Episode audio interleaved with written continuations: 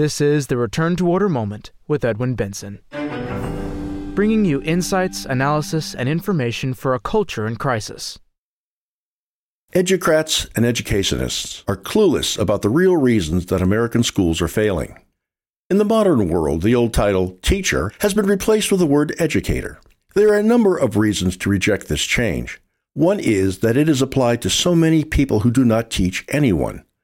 Those are the people that we call educrats and educationists. To be more specific, educrats are people who hang around school board administration buildings as well as the state and federal departments of education. These are the people, some of whom have never been classroom teachers, that tell teachers what to do. Educationists inhabit another world, that of an ivory tower. They are the education professors who think that they can teach young people to teach. Again, many of these have never taught children. The educrats and educationists attend conferences and come home convinced that they can fix the school system's problems. Until now, their so called solutions have fallen flat. A humorous example of their ineptitude occurred in California's famed Stanford University. Most listeners have probably heard about their infamous list of bad words. Most of the coverage considered one of those words American. However, in this essay, Stanford University's Forbidden Words list spotlights leftist hypocrisy. Edwin Benson explains that the list is far more important than just one word. Stanford University discourages using the word American. It didn't take long for Stanford to make national news from a list of words that it issued in late December. Using the overblown rhetoric that universities love, the list was produced by the quote, Elimination of Harmful Language Initiative, unquote. The coverage seems to dismay the masters of Stanford, who thought they were doing something good. The list caused an uproar that led to removing public access to it on its website. However, the scandal remains. Most of the reports centered on one list item. Stanford discourages using the word American. The Daily Caller provided a succinct reason. Quote, the list recommends banning the term American and replacing it with U.S. citizen, as it reportedly implies that the U.S. is the most important country in the Americas. Unquote. By assuming the exclusive title of American for its citizens, the United States belittles the 42 other nations in the Americas that have the right to use it.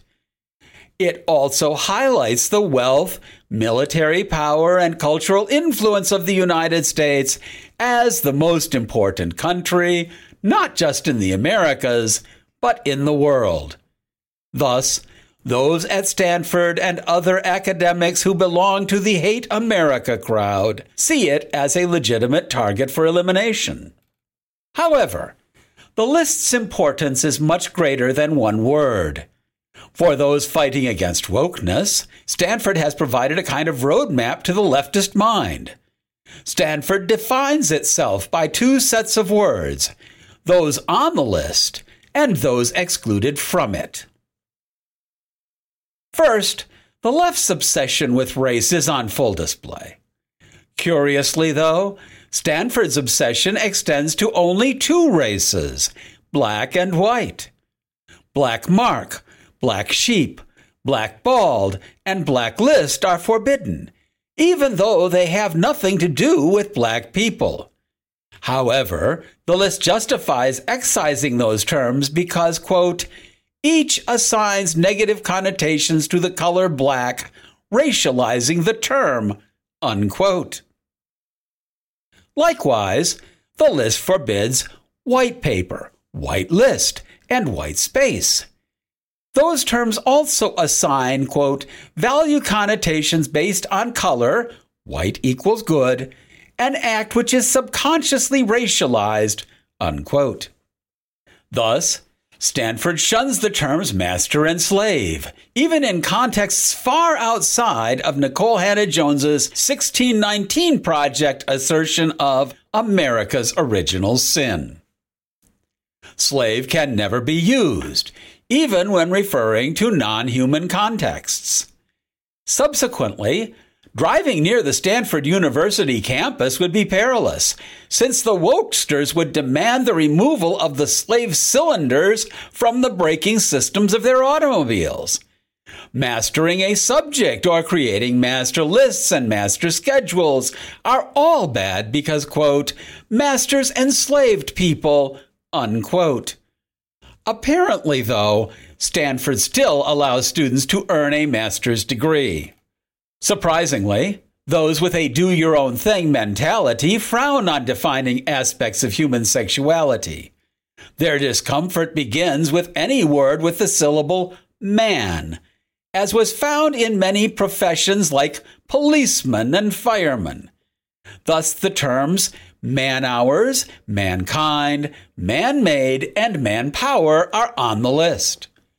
He and she have lost their singularity to become they. Likewise, both ladies and gentlemen are to be known simply as everyone. Stanford's prohibitions extend to illicit sexual practices as well. A child prostitute is a, quote, child who has been trafficked, unquote. At the same time, the word prostitute means those, quote, who engage in sex work, unquote. Referring to someone as a prostitute also, quote, defines people by just one of their characteristics, unquote. The same stricture also applies to convicts, prisoners, homeless people, and immigrants. Perhaps the most telling item on the list is abort meaning to cancel something already in progress. No matter the context, quote, this term can unintentionally raise religious slash moral concerns over abortion, unquote. The forbidden list continues. A more interesting list would be the terms that Stanford didn't include. For instance, mockery of religious people is apparently acceptable. The Stanford list makers have no problem allowing the word cult to describe church members who take their spiritual lives seriously.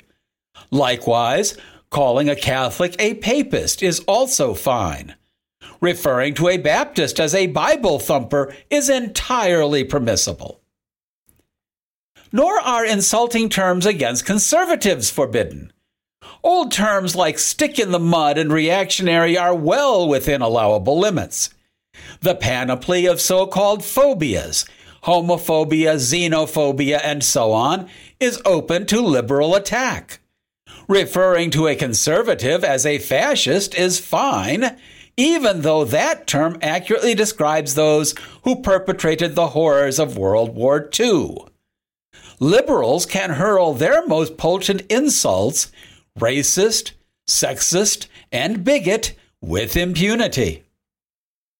Once America's intelligentsia pretended to prize academic freedom and abhor censorship. That commitment was always conditional, and the conditions weighed against the conservative, the religious, and the traditional. Even so, that facade crumbled years ago. Stanford's only mistake was making the injustice obvious by publishing a forbidden word list. There are those in public life that do have some understanding of the way that American schools have become so shockingly bad. One of those is a former Attorney General of the United States. Edwin Benson discusses this man's view in his essay.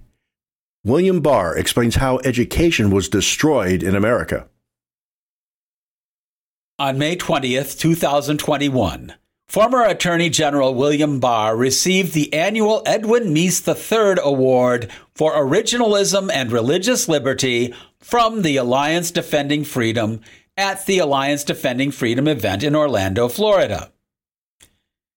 Several times during his acceptance speech, Mr. Barr defended the idea that it is impossible to separate religion from education.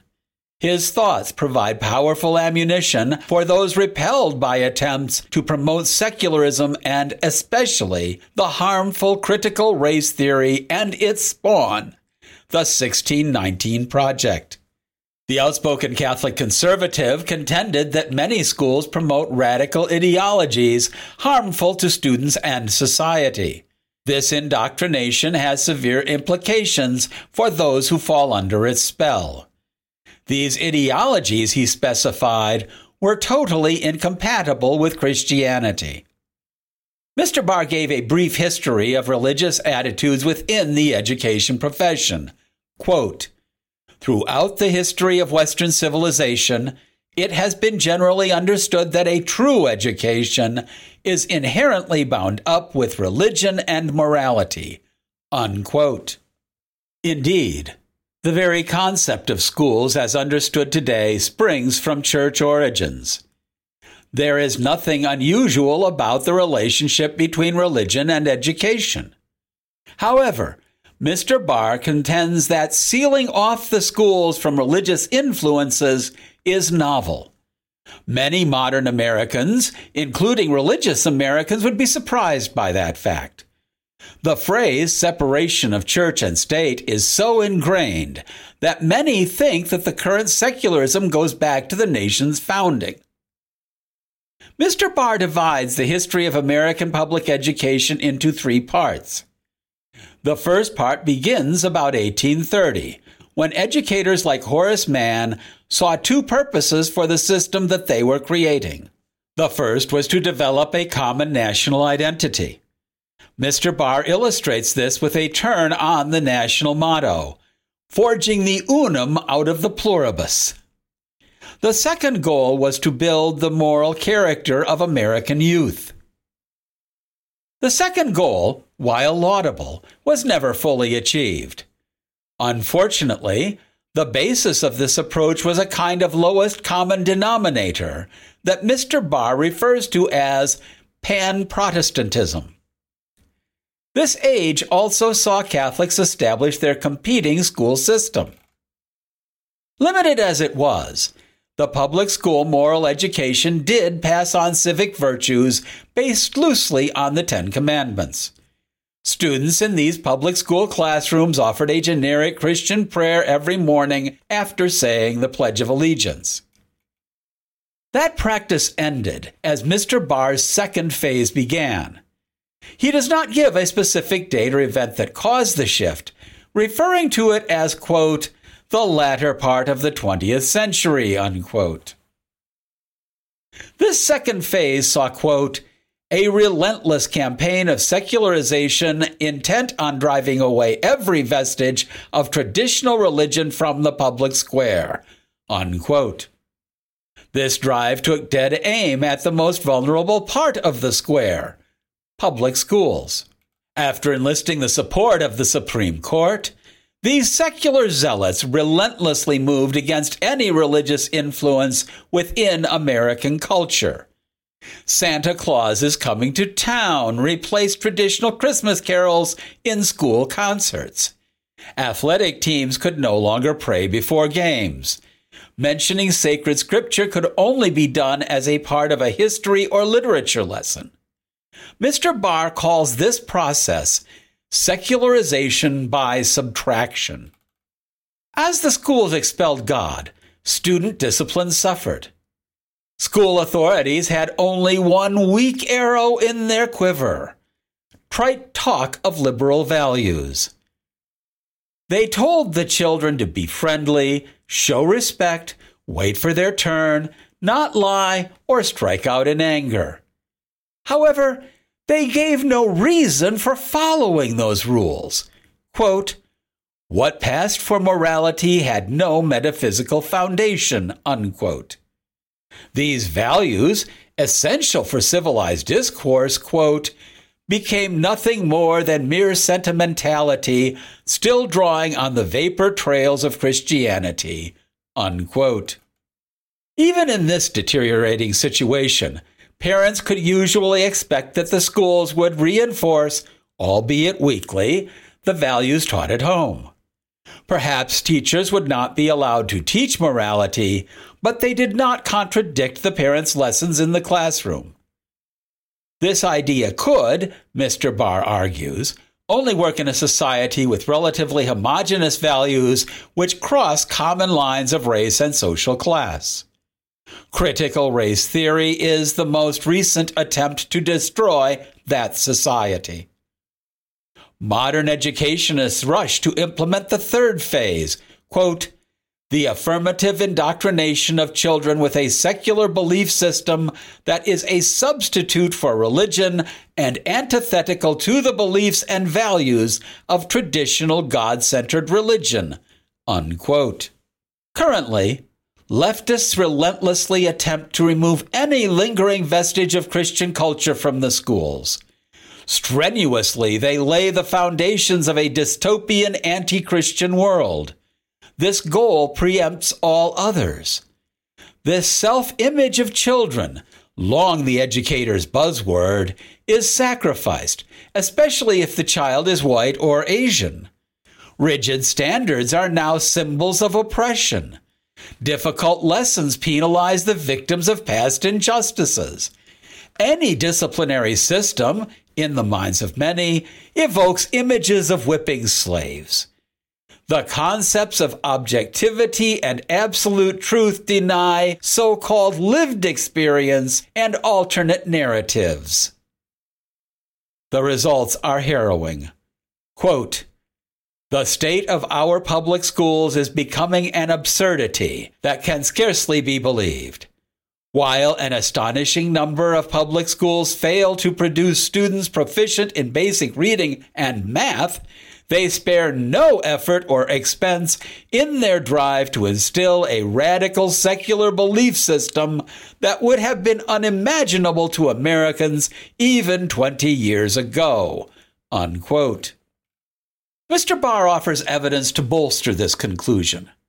He mentions a lesson that was part of a Black Lives Matter week of action at a public preschool in Iowa.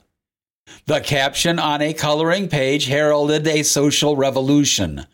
Quote, Everyone gets to choose if they are a girl or a boy, or both, or neither, or someone else, and no one else gets to choose for them. Unquote. This message is not pertinent to preschool students in Iowa.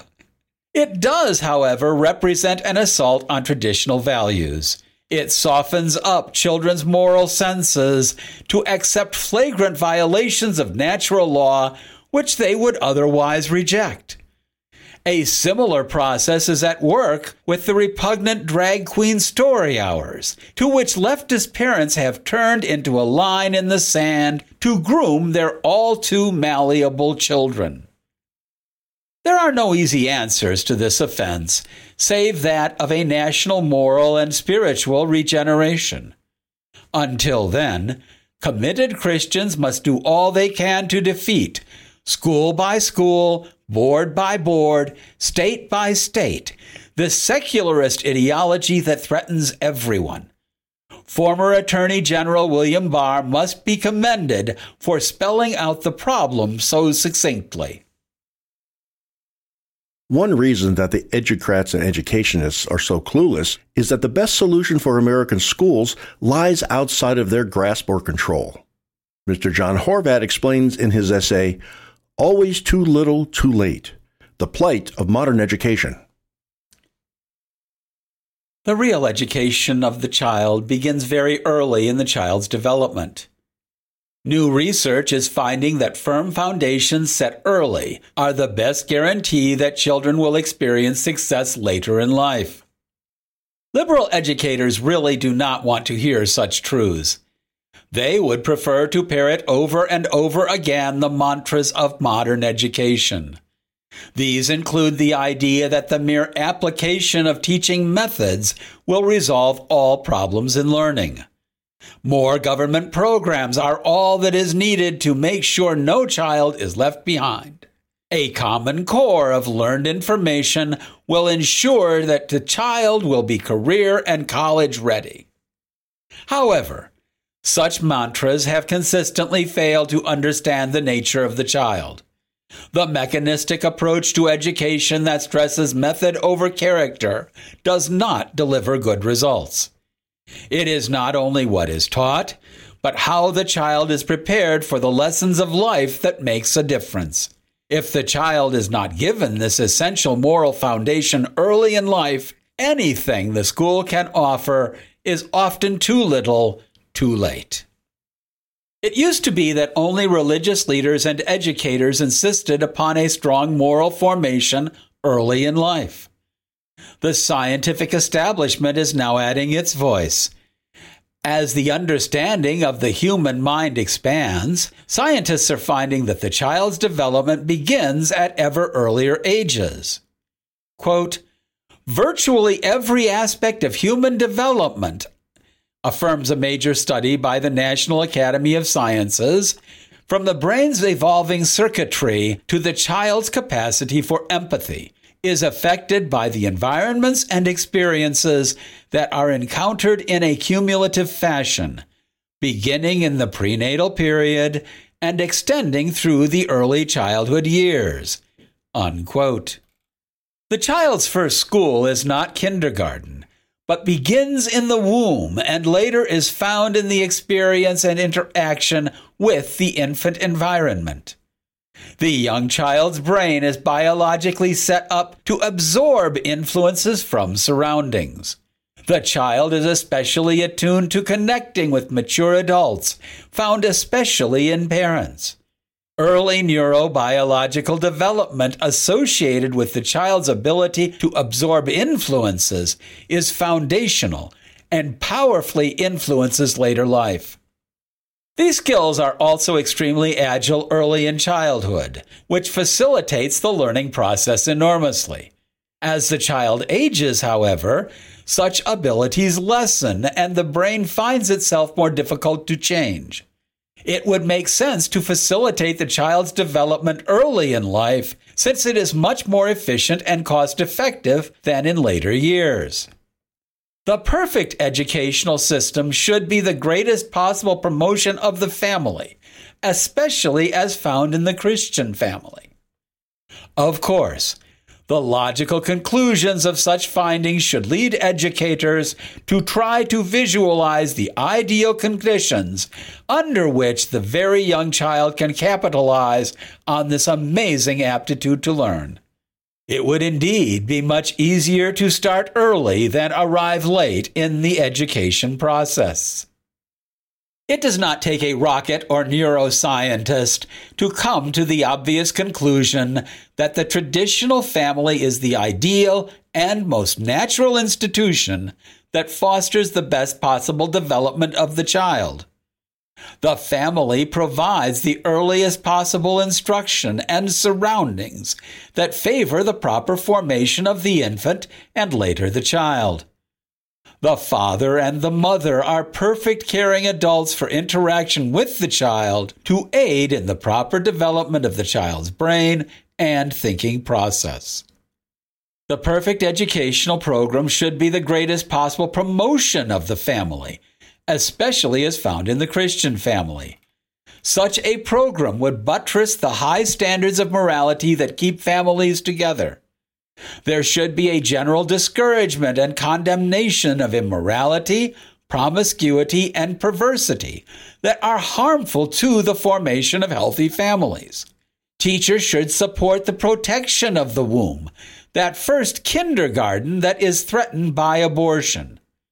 In this way, children will already enter schools with the best possible elements for a good education they will leave predisposed to form their own families oriented toward the good of their children and not personal gratification. Until this is done, the education establishment is doomed to provide too little too late. Modern educators will address at great cost to the taxpayer only the effects of broken families and shattered lives. There is neither program nor budget sufficient to deal with this crisis, since they will never look at the causes. They will not dare look at the cause because such a courageous attitude would entail fighting against the predominant culture that glorifies violence, sexuality, and immorality. Not even science, long idolized by the education establishment, is enough to convince them to change. Indeed, the growing evidence is there for all who want to see. The problem is that so many do not want to see. This concludes Educrats and Educationists are clueless about the real reason that America's schools are failing. Thank you for listening. Return to Order, of which this podcast is a part, strives to be a source of light in a dark and disordered world. Your prayers are appreciated. We publish a new episode every week as Tuesday becomes Wednesday at midnight. You can hear our program in two ways. The first is to subscribe through your favorite podcast provider. Another is to go to our website, www.returntoorder.org, and click on the podcast link at the top of the page, which will take you to a list with the most recent podcast on top. We ask subscribers to give us a five star rating with their favorite podcast service. Subscriptions and high ratings mean that more people will find the Return to Order moment online. You can help Return to Order be more effective. We also would like to recommend Mr. John Horvat's book, Return to Order. It is available as a free download or on our website, www.returntoorder.org, or in printed and recorded form through our bookstore. All rights are reserved. Copyright 2023 by the American Society for the Defense of Tradition, Family, and Property, TFP.